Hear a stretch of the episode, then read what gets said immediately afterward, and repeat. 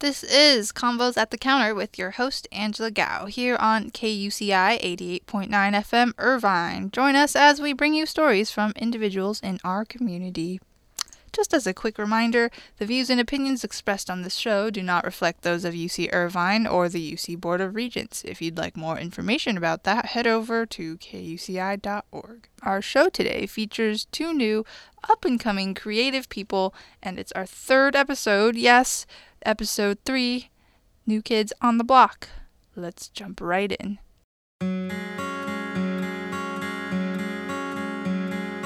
Our first guest is a musician who can play about fifteen different instruments. Calvin Chu. Um, so I'm I'm Calvin Chu. I'm a third year here at U C I. I'm a bioscience major. Um, something about myself. Uh, I work in Mesa Court housing. Uh, I'm a community programmer there, so I organize events for the freshmen in the community, and I get to work with the rest of the C P team. Um, I also, what else do I do? I'm also a worship leader uh, back at my home church. So on like Fridays and Sundays, like I would hold worship practices and just lead worship for the congregation during service. Um, so you're Christian? Yes, I'm Christian. Sorry. Yeah. uh, first things first, I guess. So how did you get into doing music? Oh, it's... Uh-oh. Quite the embarrassing story. Oh. um, I mean, or it's only embarrassing because I think it's like not good reason. But basically, when, when back when I was in high school, when I was like a second year, um, I was in this algebra. I think it was two algebra two honors class, and um, there was this girl who was in the class who's really cute, and I was trying to think of ways to like impress her because you know because I liked her. And then um, I found out that she was in her church's like worship team or like choir or something. So I was like, oh, okay, so this girl, she likes music. I was like, hmm, how can I impress this girl? So um, I tried uh, teaching myself how to sing and play guitar. Um, but I kind of sucked because, you know, I just I didn't have any like singing ability back then. And I had no idea how to play guitar. But um, that's how I started. And I ended up writing songs, too. So I like I wrote a couple of songs for her. And It's kind of it was it's kind of embarrassing for me to look back at those songs, so I'm just like, oh. So I guess like well okay so that's how like started. Um, but after a while like I began to like really like writing songs. Um, a lot of it was because like I didn't really like a lot of the music I heard on the radio, so I would just like write my own music. And like the thing is like I wasn't good at playing music or singing, so I would only like hear it in my head. So I would just like hear all these songs that I wrote in my head, but I wouldn't be able to play them because I, I sucked. But um, eventually, like, I started to, like, work, like, practice a lot more and, like, work on my voice. Um, and as I, like, got better at, like, singing and, like, playing guitar and stuff and getting started on worship leading, like, I was a little more confident, so I started, like, actually, like, performing some of my songs. Um, and, yeah, like, one thing led to another, and then people started telling me that they liked my lyrics and liked my music, so I was like, okay, if people like it, then I might as well like just perform more. So that's what got me started. Like in college, um, I just like started performing a couple times in like you know like random talent shows, um, and people liked it, and people started asking me to perform at like different gigs and stuff. So I just kept doing it, kept practicing, and that's basically how I got to where I am now. Just like continually practicing and writing lyrics that people like. Is there anyone that inspired you to do music or that you take inspiration from in your music? Um, well, I get a lot of my ins- like for my songs, a lot of my inspiration comes from like the Bible and like Christianity and stuff. Like a lot of the ideas behind my songs I actually get from sermons, like when I go to church on like Sundays or like meeting with my Christian ministry. Like, I'll just have, like, mini inspirations, and I'll, like, jot them down in my little notebook, and then I'll just, it'll end up becoming a song. So that's where I would say most of my inspiration comes from, actually. Um, sometimes, like, when I meet people, like, I also want to write songs about them, too. Like, I don't always tell them. But, like, for example, like, my dad, okay, he knows that I wrote, I wrote a song about him. But, like, my dad really inspires me just because of, like, his story, like, his background, and, like, how he really overcame like all of like the difficulties that were in front of him. Like it inspires me to like do my best in overcoming, like, my obstacles. So, like, I write songs about that kind of stuff, too. Mm. So, um, is this the uh, cardboard box song? Cardboard? Yes, the cardboard boxes and playthings.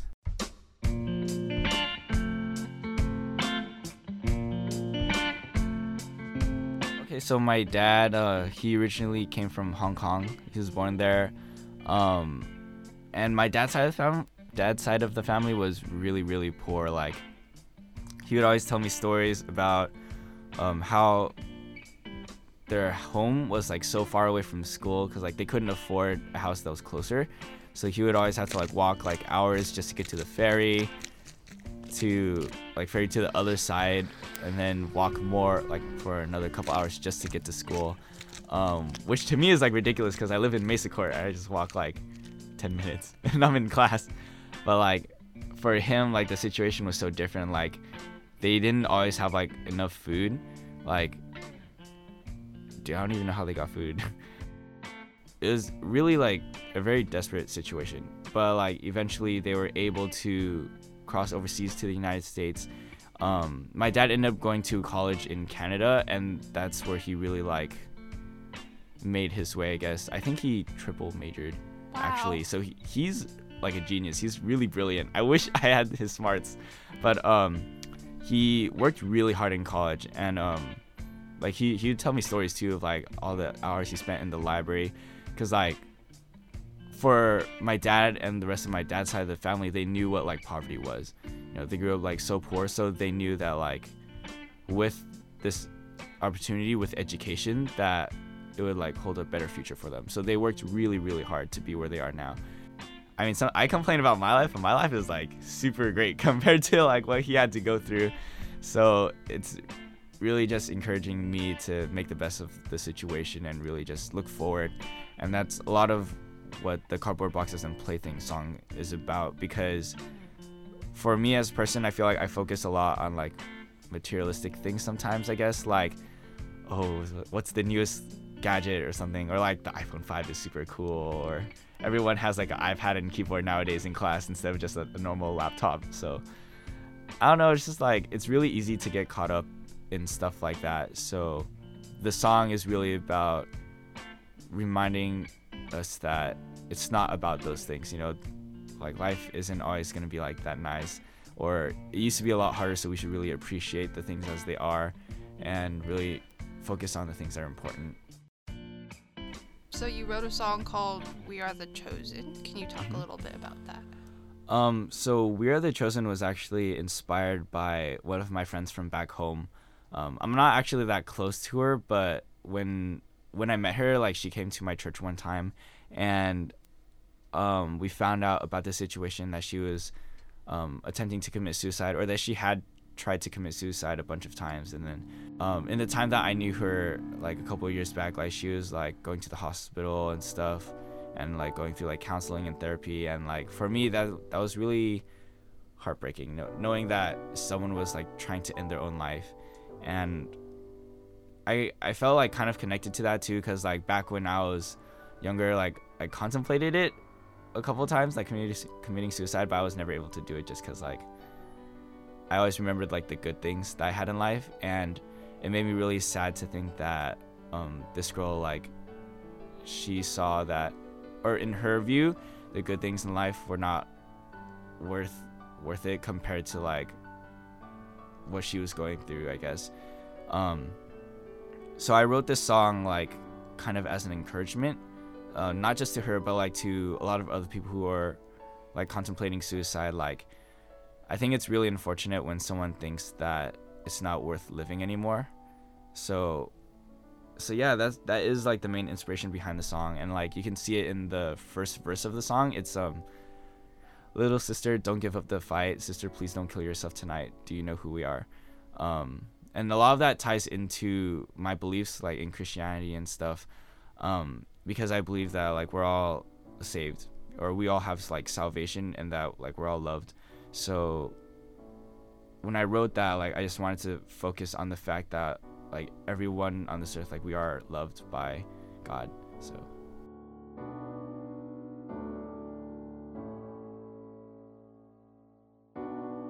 I think that is all the questions that I wanted to ask. So Calvin Chu, thank you for joining me today. Yeah, no problem. My pleasure.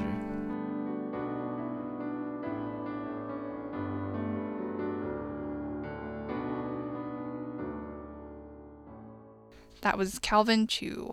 Actually, all the background music we've heard so far was composed by Calvin from his new album, We Are the Chosen. Calvin Chu is a biology student at U C I as well as a new musician. You can find more of his music on Spotify, iTunes, and YouTube under the name Calvin Chu. That's C H U. Links to this can be found on our website, convos at the counter dot wordpress dot com. Also on our website is some bonus interview material from Calvin, which we weren't able to fit into today's show, but is worth a listen. Again, convos at the counter dot wordpress dot com. If you're just tuning in, this is Convos at the Counter with Angela Gao, where we bring you some sensational stories from the members of our own community, here on K U C I eighty-eight point nine F M, Irvine. Our next guest is someone who I think is one of the most unique people that I've ever met. They say girls like guys who have confidence, so I decided to test out this theory. I'm at a bar, I see a pretty girl, and I walk up to her and I say, "Hey, do you have tickets?" And she says, "Tickets to what?" And I say, "Tickets to the gun show." And that's when she tells me, um, "You don't have any ammo." But, um,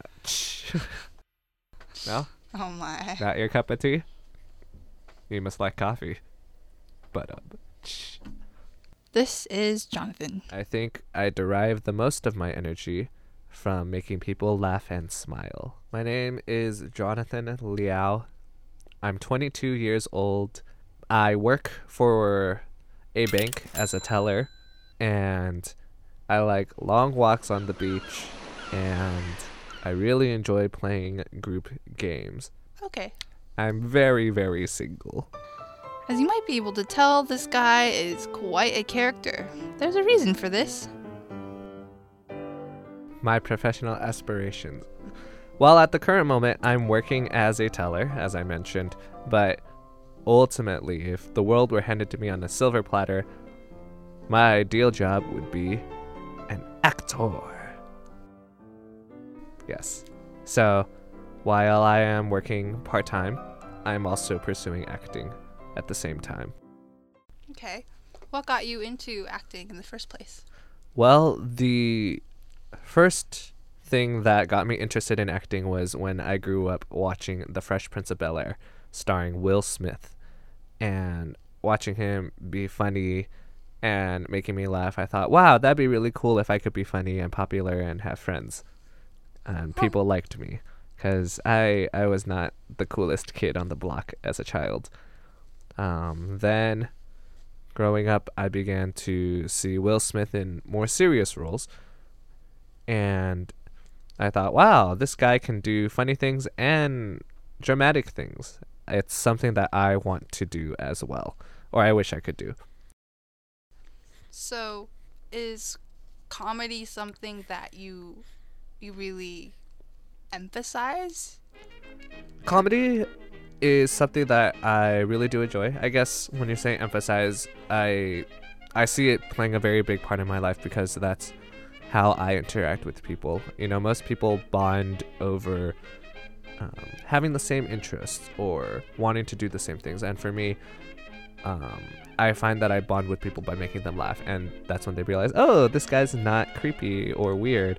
I think I want to hang out with him. So it kind of goes from me becoming the entertainer to me becoming a friend, and I guess that's just how my f- relationships have developed for the most part.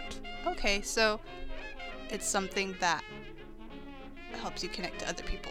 Yes, uh, it's it's what comedy in general is probably my easiest and best icebreaker when meeting new people. So he starts dabbling in performing arts as he's growing up and watching The Fresh Prince. And so I started performing um, in different plays.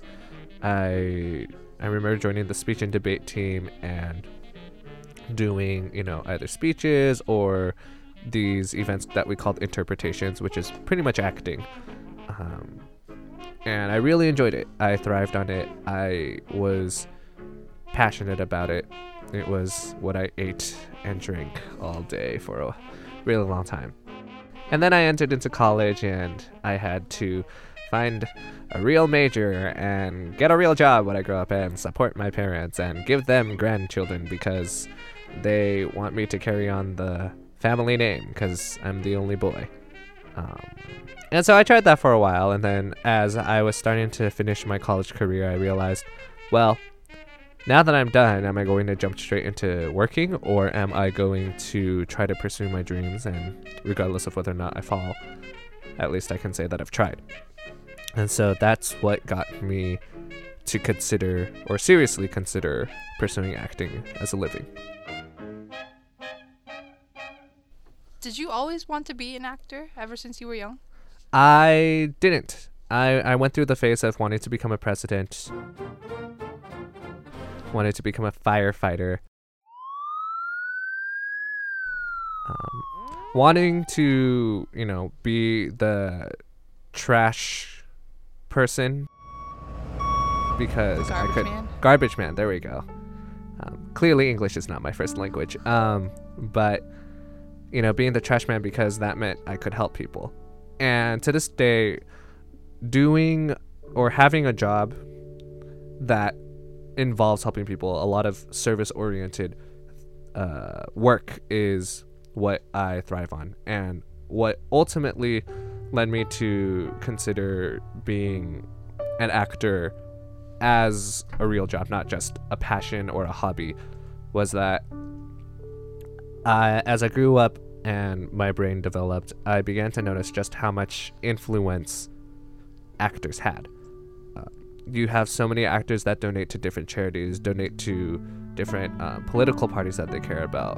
One of the easiest ones is uh, George Clooney, who went overseas to visit and try to, you know, make the world a better place. Because celebrities are focused on so much, we, you know, if I were to become a celebrity as an actor, that that's my goal. I would think that's anyone's goal, but my concern isn't so much about the money, because I know that I can give away a lot of it and still survive fine. My goal would be to use that ability to reach the masses of people and to inspire or provoke some sort of thought to make the world a better place. How did your family react when you said, oh, I want to be an actor when I grow up? Ah, good question. Um, I'm I'm Asian. Uh, I come from an Asian family.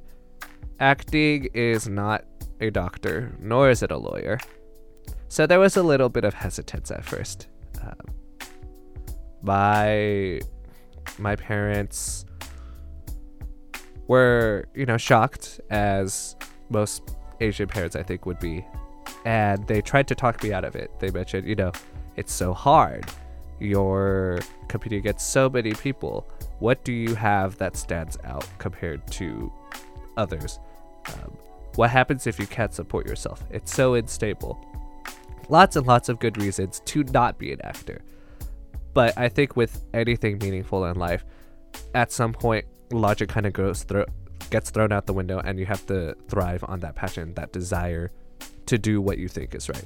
And so the best thing I could tell them was, I understand that all the points you're giving are valid, but this is still what I want to do. This is something that will make me want to live each day and not waste my time. I'm, if I can pursue acting, I won't feel like I've wasted your money. So as he's finishing up school, Jonathan reveals his new career plans to his parents. Despite all the arguments against the profession, they were persuaded and supportive of him trying things out on his own. However, if I couldn't make anything come of it in a year, then they would stop um, funding me. They would still support me emotionally, but at that point they said, you need to be able to support yourself financially. And to me, it made sense. Obviously not as ideal as I want, but considering that they've already raised me for twenty-one years, throwing, you know, money into feeding me, clothing me, bringing me to college, it's it wasn't something that I was going to fight them about. Just knowing that they were willing to support me that much was very encouraging. And so that was the deal that I made with my parents. Get a year, and after that, I'm completely on my own. As an Asian American in this industry that does not really have that many Asian Americans, what is that like? It it was a little discouraging at first. I, I spent a good time talking to myself, like, where do you think you're going to go with this? And I had similar doubts as my parents. You know, it's unstable. What do you have to offer compared to everyone else? Um, but I think what helps is that we're seeing a rise in Asian American of uh, actors or performers. You have so many people on YouTube. You have Wong Fu Productions, and then you have people like uh, Harry Shum Junior, who's on Glee. And so seeing that these people are were in a very similar position to me, where they were striving to pursue their dreams in a world, in a setting that doesn't, I guess, cultivate that kind of atmosphere, and to see that they're succeeding, to see that they're doing well, I think that's what gives me encouragement. Um, obviously, you know, my, my family and my friends also help to support me in that. But what's most important for me is to remember that I'm not alone in this. Uh, as of right now, where are you in your career? I've I've been fortunate enough that I've gotten to work on a couple of projects, um, enough that I don't feel like I'm wasting my time, um, but not enough to support me financially yet. I, I still work for the bank. Um, very recently, um, I managed to find an agent. An agent is basically someone interested in the actor and can vouch for their skill, help them get roles, et cetera. And after, you know, sitting down and talking, I've decided to sign with the agent. So that should be able to open up a few opportunities for me as well. Let me just do a tiny disclaimer here. The following bit makes the slightest mention of adult entertainment, absolutely nothing graphic or anything like that. But if you're listening with curious young children, please be aware. So one one project that I can share about is, this was done back in November. It was a Sunday shoot, meaning that I had to be at the site on Sunday. Normally I go to church during that time, but I felt that this would be a good opportunity, and so I drove out to the downtown L A area, and I'm looking up this address, and I'm driving down the street. I'm almost there, and then I pass by this big sign that says uh, Jet Strip Girls. I'm like, oh, that's funny. I'm next to a strip club. Wouldn't it be funny if I ended up having to shoot there? And so I parked my car. I walked.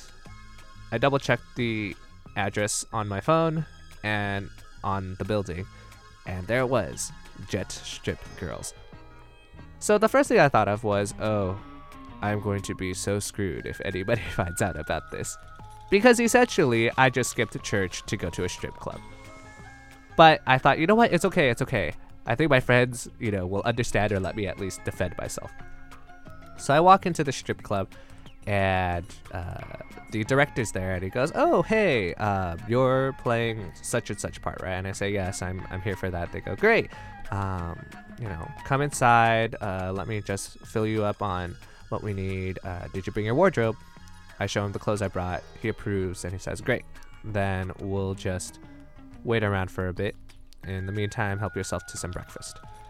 So the entire day was pretty much eating the snacks they provided, shooting what they needed. Um, this ended up being for a Doritos commercial. Hmm. And played my part, ate, chatted with all the other people. And when it was done, it ended around five o'clock, started at like eight a.m. We left.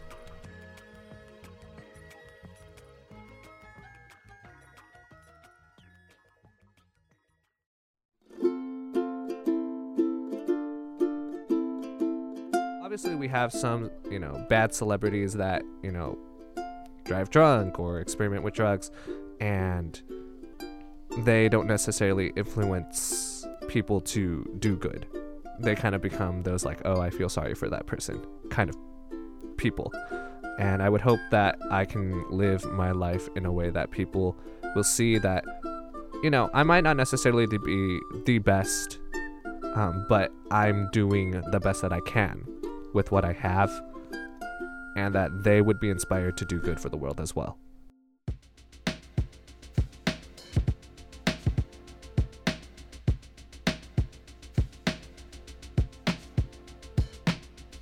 Jonathan Liao is an actor based in Orange County. He is always looking for opportunities in acting. Our show today was produced by me, Angela Gao. Special thanks to our guests Jonathan and Calvin, as well as to Sarah Flynn for inspiration for today's theme. You can hear bonus material as well as see pictures online at combos at the counter dot wordpress dot com. Stay with us. Off the Couch with Paul Osgood is coming up real soon.